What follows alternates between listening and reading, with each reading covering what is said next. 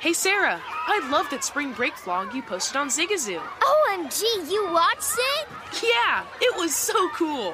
I think you're so talented.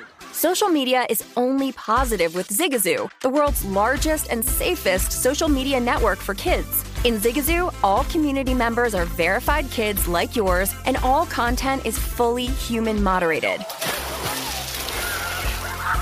Try out Zigazoo this spring break. Download the Zigazoo app today. Managing your diabetes just got easier. The powerful new Dexcom G7 lets you see your glucose numbers on your compatible watch and phone without fingersticks. And because Dexcom G7 is the most accurate CGM system, you can be confident in your food, exercise, and medication decisions. And all those decisions can lead to big results, like more time in range and lower A1C. Get started at Dexcom.com. Dexcom data on file 2023. If your glucose alerts and readings from the G7 do not match symptoms or expectations, use a blood glucose meter to make diabetes treatment decisions. For a list of compatible devices, visit Dexcom.com slash compatibility.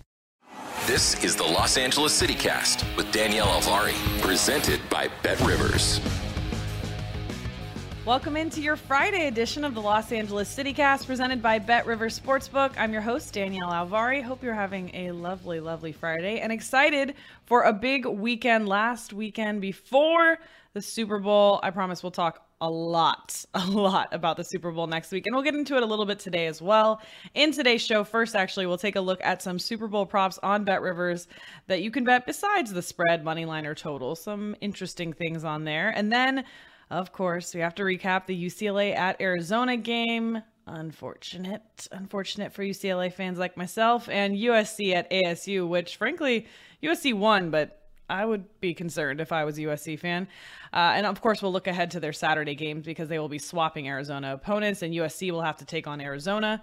Uh, finally, though, NBA Lakers at Clippers went on on Thursday night. We'll talk about it and look ahead to their weekend matchups. Clippers play Sunday; they're hosting the Bucks, and the Lakers play Saturday, hosting the Knicks. But first things first, we always check out the Los Angeles lines available at Bet River Sportsbook. So for the Super Bowl on February 13th, Bengals Rams. Rams are a four and a half point favorite now. Total sitting at 48 and a half. Again, this has moved down from 49 and a half, gotten down to 48 and a half, but stuck uh, since a couple days ago when we last talked.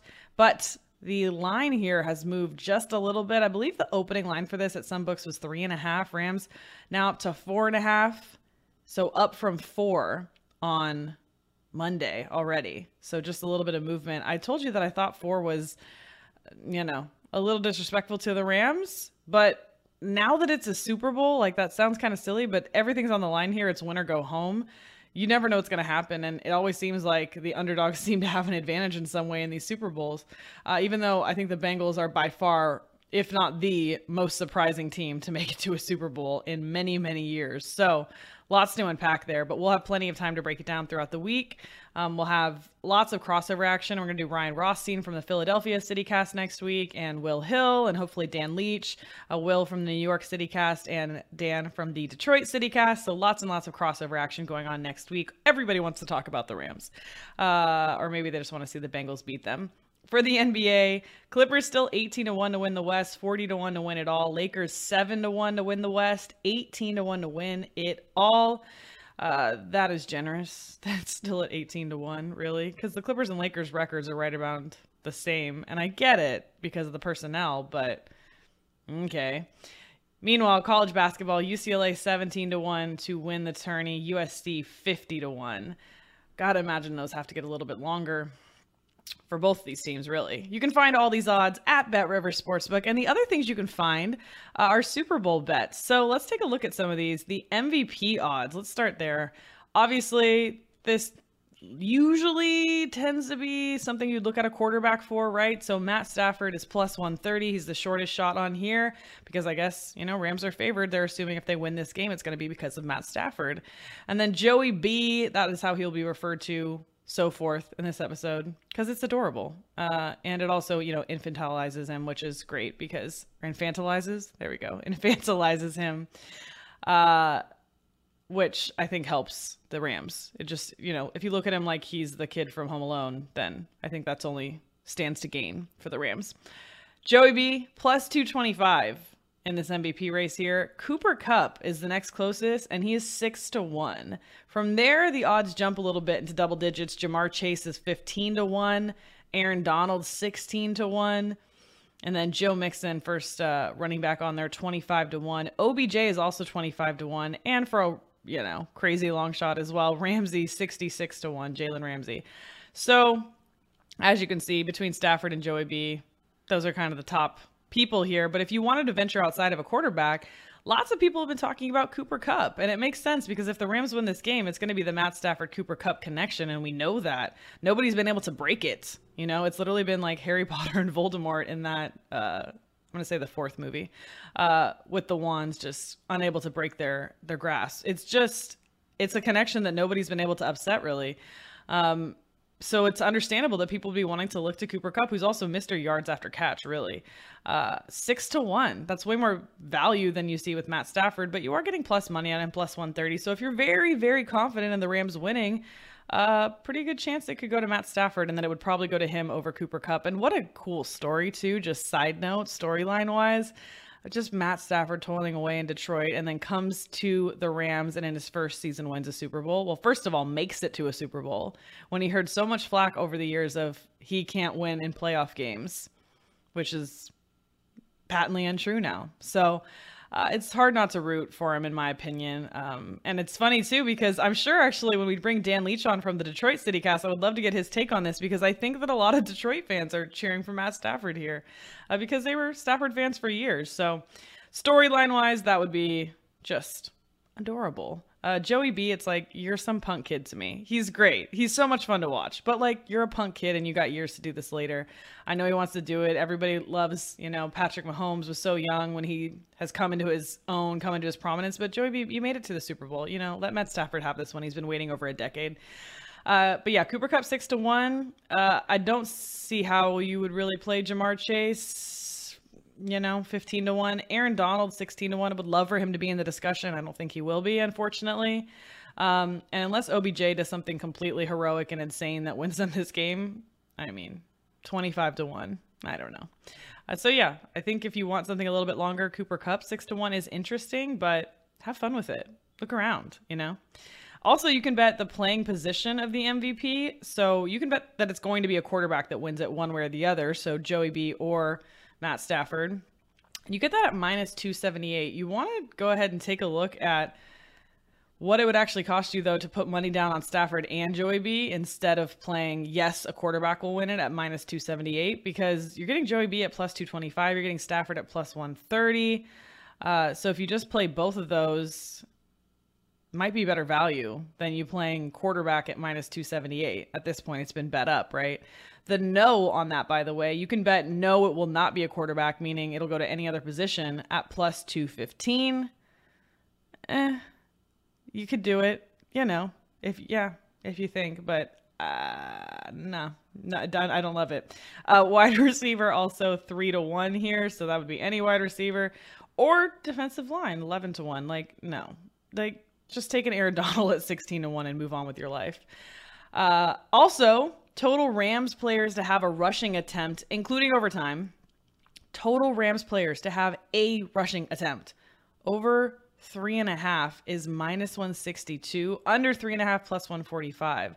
Uh, that's not gotten completely crazy out of hand, depending on what your tolerance is for, you know, the juice and whatnot. But over three and a half for a rushing attempt. I mean, who's that going to be? Sony, Cam. Well, I mean, who are these two other people going to be? Stafford is gonna is gonna rush a little bit. Um, not terrible, not not terrible, but also not incredible value either. I don't know how much fun of a bet that is either that you would be sitting through, and I'm always trying to have fun when I'm betting, um, whenever possible, and obviously winning money is the most fun of all. So yeah, not not super exciting. Passing yards wise, if we take a look at the stats for Joey B and Matt Stafford, Matthew, Joey B, 276 and a half is at minus 112s on the over and the under. And then Stafford, 279 and a half. So just three yards more on Stafford's prop. Also a minus 112 on both sides. Uh, but you can also get Joey B if you think he's going to have one of those 300 yard games over 299 and a half at plus 145 for the over. So if you think over 300 yards for Joey B, you can get a little plus 145 action on that. I don't hate that. Uh, I just am not convinced of what we're going to see in this game at this point because the way that the Bengals defense has been playing and the way that the Rams need their defense to play and, and have been playing, to be fair, are we going to see this really tight defensive matchup? But we have these two incredible passing quarterbacks, and are we going to see fireworks from them? Or uh, it's it's just really interesting. I don't know if the offenses are going to just go blow for blow, but these defenses seem too good to allow that happen, especially on the Ram side of things. So be very, very interesting. Passing touchdowns, also a prop you could look at. Stafford over two and a half passing touchdowns at plus 160, uh, and Burrow over one and a half passing touchdowns, minus 150. So a little bit of juice there, but Stafford over two and a half total passing touchdowns at plus 160. Not crazy. Not crazy at all. Um, not super juicy, not super exciting. But if that's something that you, you know, have strong gumption for, then plus 160, a little plus money. You can also bet on a ton of other things with these quarterbacks, by the way. You can check it out. But completion percentage, like different brackets of that, over, under, and then their passer rating, same situation. You can do their total passing yards per quarter or per half. Uh, so they really break it down each thing. So if you really, really have some convictions about how you think this game is going to play out, you can literally go in and bet it that way. And also, those are markets probably that don't get bet as much. It probably is going to be sharper better. So we're going to go in and, and do something like that. Um, so maybe there's value to be found there as well. I think, like I said, we're going to see a really, really strong defensive performance. I hope that is the case uh, because I don't see the Rams winning this game without that. Uh, so, looking at sacks here, because poor, poor Joey B, as we have not forgotten so recently, versus the Titans, was sacked nine times. Now, the Chiefs didn't get to him as much, but this Rams front four that I've been waxing poetic about since this matchup was announced is going to be brutal. So you can bet on how many total sacks are going to be in this game. Five and a half is the number. Over five and a half is minus 106. Under is actually minus 118. Total sacks, that's including like Stafford if the Bengals got to Stafford. Uh, the Bengals number two, you could just bet on how many total sacks the Bengals will have. So how many times they'll sack Matt Stafford? That's at one and a half.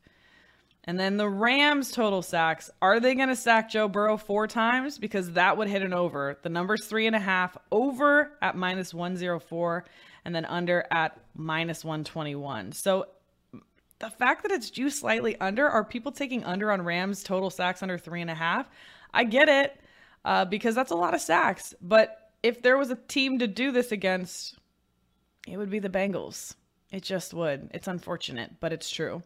Uh, Aaron Donald and Von Miller, by the way, if you wanted to pick something uh, more specific, over half a sack for each of them uh, would be minus 177, both of them. So people are expecting a lot from those two guys, and understandably so.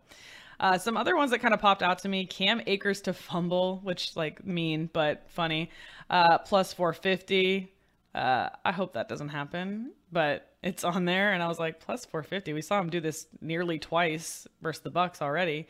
Um, and then we know he's going to get a lot of touches as well, so the opportunity is there. Cooper Kupp, player to record the longest reception. So not Cooper Kupp's longest reception prop necessarily per yards because those have gotten crazy, but just player to record the longest reception. Cooper Kupp is two to one. I like that. I like that. Here are the people behind him Ja'Marr Chase at plus 250, Tee Higgins 7 to 1, or OBJ at plus 750. So Ja'Marr's plus 250, Kupp is 2 to 1. Tell me why it's not Kupp. I, I maybe I just, you know what, to be fair, I have not watched as many Bengals games as I have Rams games this year. So maybe I'm just completely underestimating Joey B and these, you know, just the gunslinger that he is apparently. Um, I said that like he's not, but he obviously is. but Cooper Kupp, two to one, longest reception. I like it. I, I, like that. And like it's two to one. It's like a little pop. It's a little interesting. And it, it doesn't seem completely far fetched at all. It seems likely, if anything. I'm surprised to see it at two to one. Uh, total turnovers, by the way, over one and a half at plus 120. I believe that's for the Rams number, over one and a half. Uh, so if you think that the ball's going to be turned over a lot, like we've seen as of late, get a little plus money there. You can also bet total points in the first half, as always. That's a pretty straightforward one. And I thought these numbers were both pretty interesting because it depends on, again, how you think the game strip's going to go for this one. Rams first half point total 13 and a half with over at minus 117 and under at minus 113. So if you think they're going to get two touchdowns in before the first half, I think is feasible if anything, the Bengals made adjustments in the second half versus the Chiefs, right? I don't know. Again, not a ton of value, but something you could go down if you believe that you have that that kind of game game plan in mind here. And then the Bengals 10 and a half is their point total for the first half. Uh, so not a number I like as much because it's 10 and a half. I like it better, obviously, at nine and a half or something. But over is plus 115. So you're getting a little more plus money there. The under is minus 150. So if you think the Rams are really going to give the Bengals offense a lot of trouble, they're not going to be able to score very much in the first half. I mean, under minus 150, a lot of people already seem to think that. So lots of interesting stuff that you can get into and bet. I try tend to not get into the nitty gritty of this so so much. It's not something that I'm you know elite at yet. Um, and for me, a lot of times I go into props and it's something that I just tack on as like a fun thing. And I would say I'd have to look at the actual odds, but off the top, I'm going to say I'm like probably 40% on those, which is not hor- horrible, especially because usually what I'm taking is, uh, you know, two to one or higher when I'm looking at props like this. I'm not usually looking at stuff that's, you know, in the 100s. And I'm usually not looking at stuff that's minus. Uh, but if you have any strong convictions on these, these are great places to find some value besides the spread, the money line, or the total. And it's the Super Bowl, so you know, have some fun with it. Uh, that's all for the Super Bowl today, though. Plenty, plenty to talk about next week. But coming up, UCLA lost to Arizona in Tucson, and the Trojans face them next on Saturday. Let's talk about it on the Los Angeles City Cast, presented by Bet River Sportsbook. Looking for a hot tip to bet on? Check out the new match tips at Bet River Sportsbook. The new tips feature gives you special insights on player props and match bets for the top tips of the day. Go to Bet Rivers before the game, find your match, and tap the tips icon to see independent research on recent team and player performance. Bet with confidence. Visit the Bet Rivers mobile app or go to betrivers.com and get the top tips of the day. Must be 21. Gambling problem? Call 1 800 Gambler. Playable only in states where Bet Rivers is licensed and in New Jersey at Play Sugar House. Welcome back into the Los Angeles CityCast presented by Bet River Sportsbook. I'm your host, Danielle Alvari. Let's talk about UCLA at Arizona. Yes, I will talk about this game because I talked about this at length when they played in Pauley Pavilion, so it's only fair to give Arizona their due. Uh, for winning this game. So, congrats to Arizona on their first win over UCLA since 2018. Really big deal for them. Sure, they're very excited. Um, that's it. I'm done talking talking smack. Arizona won and covered as six and a half, even seven point favorites in some spots, 76 to 66. It's unfortunate because towards the end there, UCLA was in covering zone. There's a couple moments where they were in covering zone. They got it actually within four with about four, three and a half minutes left, uh, and had an opportunity. I think it was a Cody Riley, and he just uh, went into, you know, lay it in and there's two seven footers under the basket. There was just no way. And from there, I felt like the momentum completely switched back in favor of Arizona. Um, their offense bounced back in a really, really big way. The under still hit though. Under uh, 149 would have been the number here. Even 148, I think I saw at some point 148 and a half. But final, obviously, being 142 points scored, that's a huge credit to both of these defenses. Really, really nice defensive performances. More so from UCLA in the second half. It's tough because when I look at this UCLA team, they were not completely healthy going into tonight, and they've been playing a little bit of, of kind of what we've seen really everywhere in sports. Uh, first thing that comes to mind for me is uh, the Clippers most recently when they just had players rotating in and out and in and out. Um, for UCLA, just having to shift lineups, shift lineups Jaylen Clark's been out for what four games now, and he's a huge defensive presence for them, and just really brings that aspect for them. And then Johnny Juzang was out for a week. He missed Stanford and Cal last week with a positive COVID test. He was cleared for this game. He goes in, he gets two fouls right away. He plays eight minutes of the first half. And UCLA ends up down by 12 at the half. Now, frankly, it should have been more. Arizona should have been up by like 30 at the half. They were shooting 60%. Like I said, defense was tight. Uh, but they did turn over the ball a good amount. That's kind of also something I've harped on USC for a little bit so far. Uh, more on that in a few minutes. but turned the ball over a lot. They, I mean, they really should have been up by a lot more. Uh, but their offense was was their saving grace. So they were up by 12 at the half. No Johnny Juzang for most of that first half for UCLA, and again coming back from a week off. So not sure if that played into this at all for him. Um, but Arizona really, really their offense. This was kind of gritty because it still didn't look as good as it should. If we're being honest, but it bounced back in a huge way after really tough loss in Pauley Pavilion that shook them up, I'm sure, and then go to face Arizona State, whose defense is doing good things, but is not a good team really in the Pac 12. Should not be a team that's giving them a lot of trouble. I mean, their defense is actually pretty good, but nevertheless, two low scoring affairs. So to come out and score 76 here, uh, pretty pretty impressive for them. I mean, Mathurin four of eight. He added 11 points. I was really impressed with him from Arizona more than anybody else. Uh, Kriisa or Kriisa, I don't. I think it's Kriisa uh, was, you know, I feel bad saying this, but everyone's like, oh, you know, he's quickly become a favorite at Arizona. I think they said on the broadcast, and I was laughing because I was looking at the box score right when they said it, and he was three of 10 from three. so 16 total points, but three of 10 is better than zero of 12 or whatever he was last time that they played. Um, still not a great shooting percentage, but uh, people in glass houses, and UCLA did not shoot well from three. So I am not going to say much else about his three point shooting, except for, yeah, he went three of 10. Uh, Tubelis, by the way, six of nine for 14 points. He was instrumental in this game. Got to use those seven footers. Must be nice. Um, but really, really tough shooting night overall for UCLA. They were 38.9% field goal shooting percentage and 21.4% from three. Yuck. I think at the half it was around 18%. Tiger Campbell, uh, two maybe. I think he I think he knocked in two. David Singleton threw one in. Um, always can count on him for one good three. God, I love David Singleton. Such a good team player. Uh, but yeah, really, really rough shooting night to the point that it's also like, and this, you know, take the bias as wherever you see it, but I would say from what I saw in these two games, which how fun that we got to see two top 10 teams match up in like 10 days time. It's like when does that ever happen? It's just a scheduling flaw because of, you know, the postponed game. But anyways, in these two games, UCLA hosting Arizona. Arizona was held to 30 points below what they were averaging, right? And I think that a large part that was due to UCLA's defense causing them trouble. Now, in this match, I'm not going to say that Arizona's defense didn't throw UCLA off. They absolutely did. But I think what Arizona did better than anything is get their transition offense going again. That's what works for them. They made UCLA play at their pace.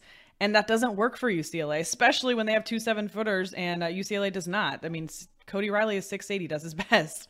So I think that Arizona's offense actually threw UCLA off more than anything else. Uh, it sounds like I'm not giving their their defense credit, but I just mean UCLA's shooting, they missed a lot of very makeable shots, open shots, more so than I would say that Arizona did. So, just in that regard, when I saw that Arizona game, I think all of us were like, we're going to see this game again in 10 days. It's going to be in Tucson, and Arizona's going to shoot better because they shot so poorly, just so badly that it just had to improve, right? Regression to the mean, I guess.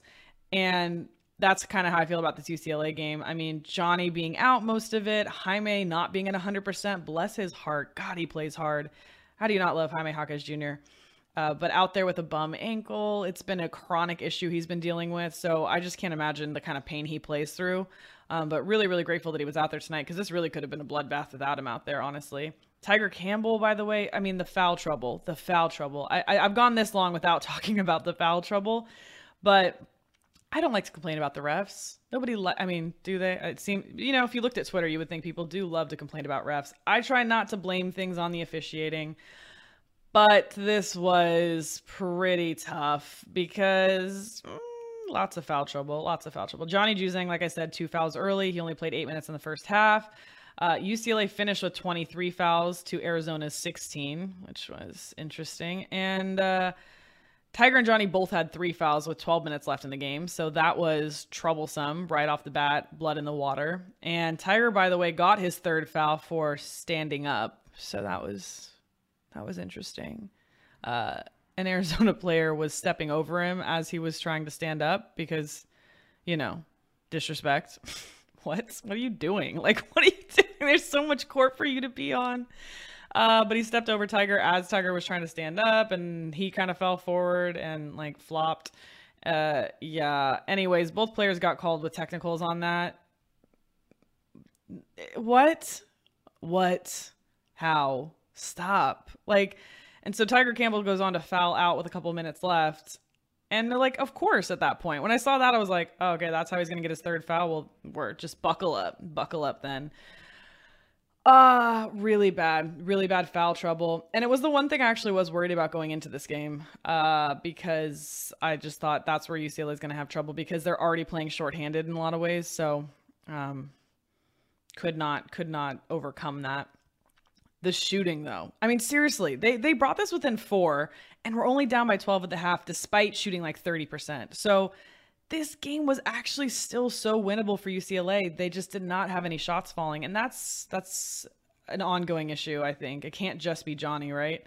Um, Jules Bernard, by the way, shout out to him as well. Like he, Jules Bernard has that. He's just that guy that they can go to that they forget about. It seems like right. Sometimes he's he, he's in the background.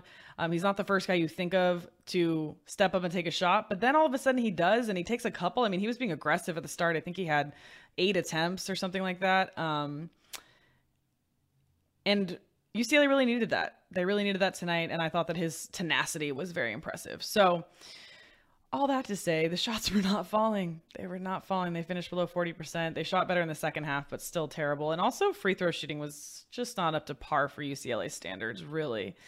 Uh, on the boards, UCLA out rebounded again. It was pretty close almost till the end there, though. I have to say, I was kind of keeping track of that, thinking, you know, that they were going to just get whomped in that category again. They did get outboarded 11, so 44 rebounds for Arizona, 36 for UCLA. Uh, but 12 offensive rebounds for UCLA, eight for Arizona. Defensive rebounds, UCLA 24, Arizona 36. So, interesting because like i said arizona kind of got that transitional offense working for them again and pace of play picking it up making the ucla kind of play at their pace and ucla having more offensive rebounds is interesting because in the last game i think they kind of abandoned those in an attempt to get out in front of these this transitional offense and i don't know if that was done as skillfully tonight uh, turnovers 15 from Arizona, 8 from UCLA. This is what I'm talking about. Like there are all these holes and like Tommy Lloyd knows this and what an incredible job he's done so far already with Gonzaga Jr., aka Arizona. But um I that one tickles me, sorry. really enjoy that. Uh but he knows this, right? Like he's going to get this team on track really fast. This is already what he's done in the first year. This is a scary team moving forward, honestly. Like this is going to be a really really Pac 12 powerhouse opponent moving forward. It already is. Uh, but 15 turnovers, that is that is not going to fly with him for very long. Um, he knew that they needed to tighten that up. And again, their offense bounced back, but it was still not at the caliber that it should be at and, and needs to be at. Um, their largest lead was 17 points. Makes sense the way UCLA was shooting closest UCLA got in those final minutes where we thought maybe, you know, we're going to get a cover or maybe we're even going to money line win. Like I decided to bet for some funsies. Luckily my I didn't sprinkle that much on the money line, but it was it was fun to have. It was plus 240 for UCLA. They got it within 4 points in the final minutes, but it was just it was a block party for Arizona all night long, really. Nine blocks. A bunch of them came at the end. Final three and a half minutes, Cody Riley, like I said, tried to go up and cut the Arizona lead to two, but denied. Uh, Koloko actually had three blocks. Ballo had four. Also, when I was at the UCLA Arizona game a week ago, and I saw Ballo in person, uh, I think it's Umar or Omar. Um, biggest male college basketball player I think I've seen in person. Just and like they're all tall. That's not what I'm talking about. He looked like he could bench press Myles Johnson. It was insane. It uh he was so I said someone okay, let's check this kid's ID cuz this is insane. He was so big. Um so four blocks. Four blocks. Really impressive. Uh that said, I love how this UCLA team plays for each other. You can see that when they huddle up too. Like they're like they're like kind of besties. Like these are like these are guys I would not want to mess with. They were down Jaylen Clark Johnny only played eight minutes in the first half, coming off of a week off. Jaime, that bad ankle, just so much heart, just like grit. Grit is the good word. Just grit for this team. And when they're fully healthy, I think watch out. So my takeaways Arizona, great, great bounce back uh, for them. Bounce back on offense. They shot well. They're well coached. They are young. So, like I said, scary to come. They have size. They have talent. That's a great freaking build, right? So it makes sense why we're seeing this this great matchup between these two teams. But like I said, you can call this salty. That's fine. They should have been able to win by more than 10.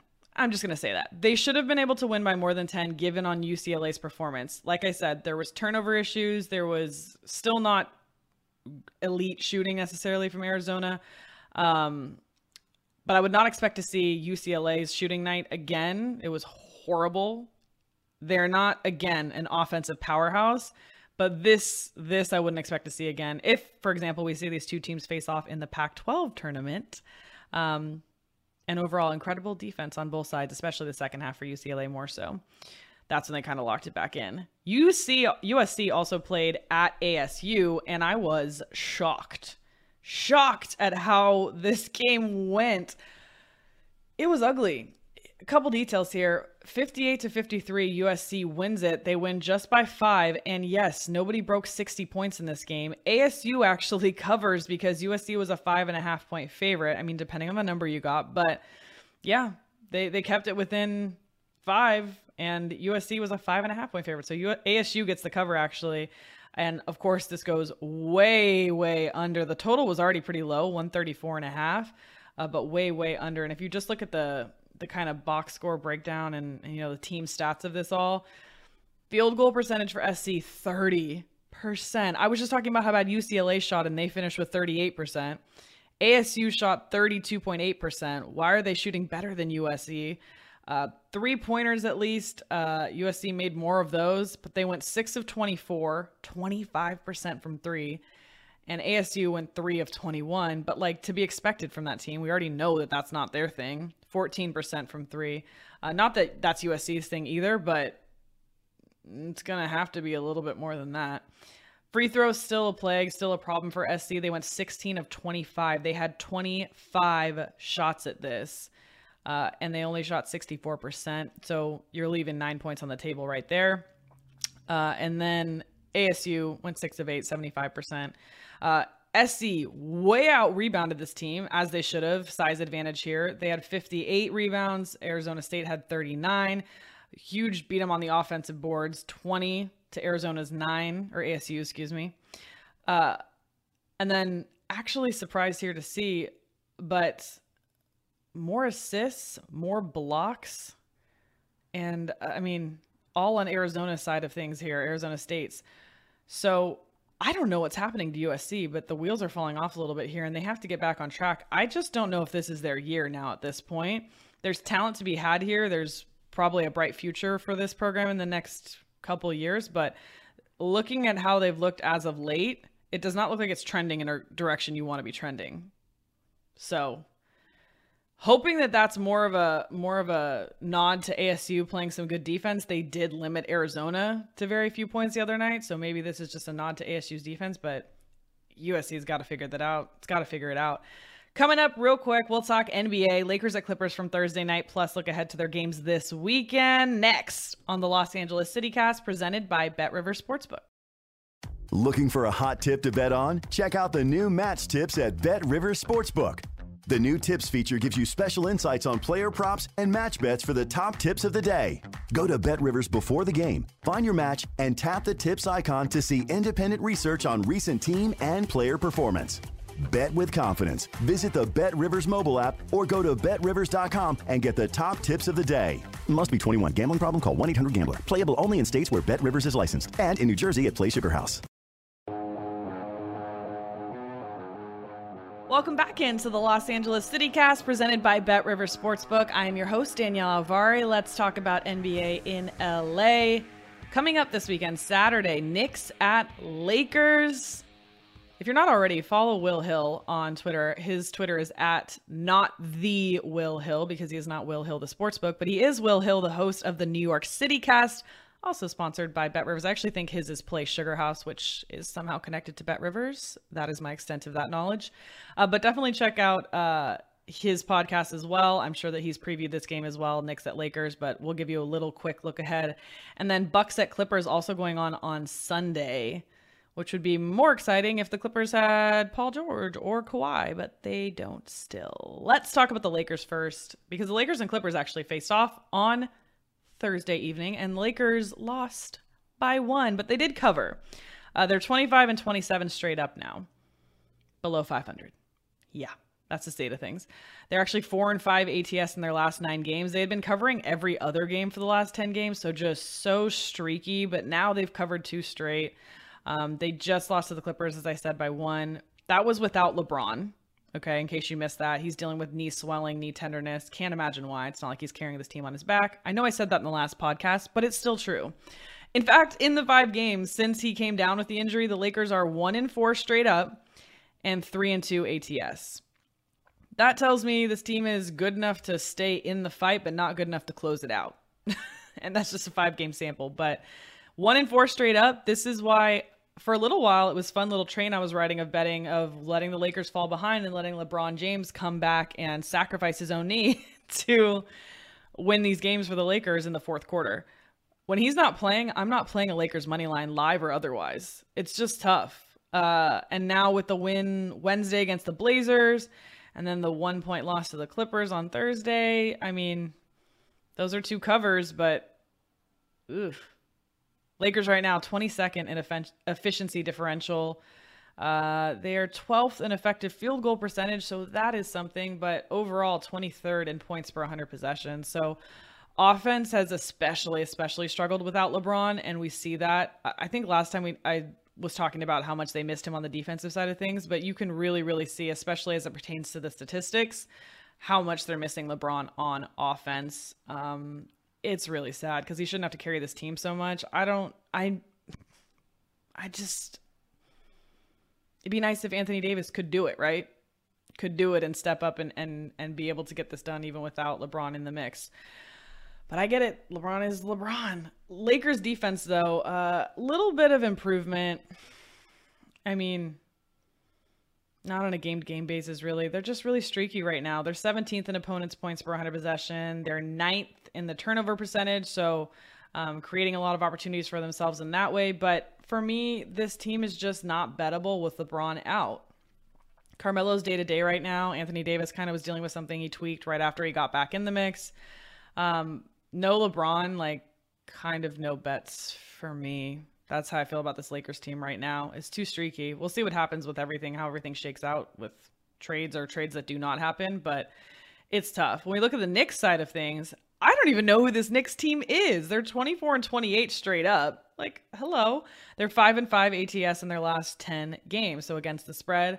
Uh, so pretty similar actually to how the Lakers have looked as of late. But they're 18th in efficiency differential uh, on the offensive side of things. Nothing to write home about, except for really their offensive rebounding percentage. They're eighth in that. So maybe look at some rebounding props for the Knicks. But again, the books know what we know. So keep that in mind. Uh, maybe there's value to be found there. And uh, actually, yeah. I mean, Anthony Davis is back in, so that that isn't as juicy as fun. But LeBron James is out, so someone's got to get the boards. Uh, as for the Knicks defense, 12th in opponents' points per 100 possessions and 9th in opponents' effective field goal percentage. So almost top 10 in both of those categories. Uh, so, especially with uh, what we've seen, I mean, it depends on the number here, but the total, for example, for the Clippers Lakers game on Thursday, I believe, was 220, and it went over by one point. And I really chalk that up to this being kind of a rivalry game. There was a little bit of pride on the line. There's two LA teams playing each other. Oh, and by the way, the Clippers have beat the Lakers in five straight games. So they're probably not liking that anymore. I would chalk that up to anything else. And I mean, again, it went over by one point. So if this uh, Lakers Knicks game is anything around that, I mean, you'd like it to be like a little more cushion, maybe a little above 220, something like that. I'd look to an under because without LeBron, they're really, really struggling to score. And uh, the Knicks aren't going to score a lot, I don't think. I'll have to check with Will Hill on what, what he thinks about this Knicks team. But from what I can tell, it's going to be more of a defensive performance, and um, the Lakers' offensive woes will likely continue. Uh, but on the Knicks side of things, just Derrick Rose out of the mix for them as well, uh, as it pertains to injury news. Clippers are facing the Bucks, hosting them on Sunday. The Clippers right now are 27 and 27 straight up. Like that's straight up cool for the Clippers. I would love to be cheering for the Lakers right now, but they do not have it together. So let's just jump on this Clippers train for a moment, shall we? They're 7 and 3 ATS in their last 10 games. And like I said, five straight wins over the Lakers. Not too shabby. 19th in efficiency differential. Uh, the Clippers offense. Nothing to write home about again, but 20th in effective field goal percentage, and they've moved in the right direction that way. So that's good. Their defense is really, really shine. No news for you here if you've been listening to the pod, but seventh in opponents' points per 100 possessions. They're fourth in their opponent's effective field goal percentage. That's good. You want to be towards the top, by the way. I don't know if that makes sense when I read these. Um, and fifth in rim defense, 10th in efficiency def, uh, in defensive efficiency in transition. So top 10, top five in a lot of these categories. Um, so they're really going to give uh, the Bucks a good test here because while the Clippers have been playing with a lot of, you know, role play kind of guys, just kind of coming in and slapping a team together. Uh, that's such an insult. They've been doing so well, but their defense, the culture of the defense and everything has come through really, really well for this team, and that's been a consistent, consistent thread throughout their season so far. Zubac's been day to day. Of course, Paul George out for a few more weeks. Kawhi, oh, he's ahead of schedule. Great. Tell us when he's back. Uh, the Bucks are 31 and 21 straight up. They're three and six ATS in their last nine games, which is very interesting. I'm sure there's some reason behind that. Maybe there's some kind of injuries or people have been missing. But they've only covered four of their last 15 games, and one of those also games was a push. Uh, but they only covered four of their last 15. Five of their last eight went over, which is interesting. So I'm wondering if we'll see a really high total set for this game, and I'm wondering if the Bucks offense will be able to completely overpower this Clippers defense. This actually should be a really good game. This will be a fun one to watch. Um, Bucks offense is ninth in points per 100 possession, ninth in effective field goal percentage, so top 10 offensive team here.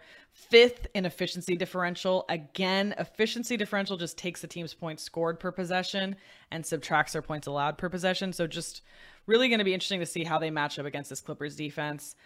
But I'd be interested to see what this total is going to land at because if it's something relatively high, I'd like to consider an under where I'm really betting on the Clippers defense more than betting against the Bucks offense.